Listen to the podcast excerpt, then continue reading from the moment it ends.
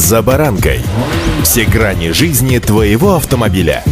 Автонапоминалка. Комментарии экспертов. Советы по обслуживанию автомобилей в программе «За баранкой».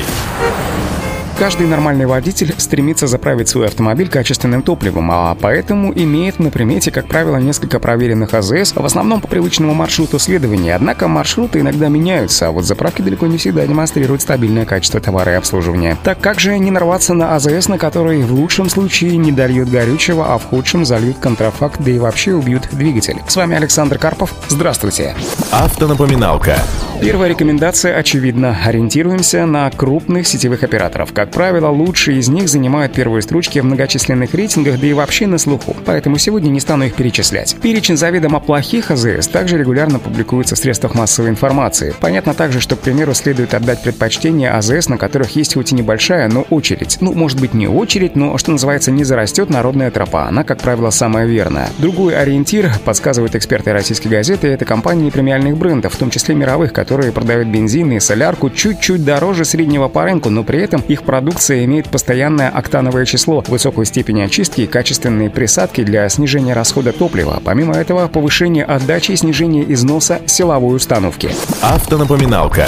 Следует объезжать стороной автозаправочные станции непотребного вида с оборудованием, которое ветхое, поломанное, грязное. Чем грозит заправка на таких АЗС? Даже если топливо в резервуарах окажется от известного бренда, то на таких точках с большей долей вероятности нарушают регламент плановых очисток хранилища. А если очистка и производится, то, скорее всего, некачественно. В емкостях, как правило, остается донный остаток, механические примеси и ржавчина. Так что прежде чем подъехать к незнакомой колонке, смотрим сначала известный ли бренд, затем чистая ли территория и современное ли оборудование. Проверяем также наличие паспортов, а не ксерокопий на топливо с актуальными датами. Еще одна примета нормальной заправки – это наличие на территории дальнобойщиков. Вот эти ребята прекрасно знают правильные АЗС. Автонапоминалка.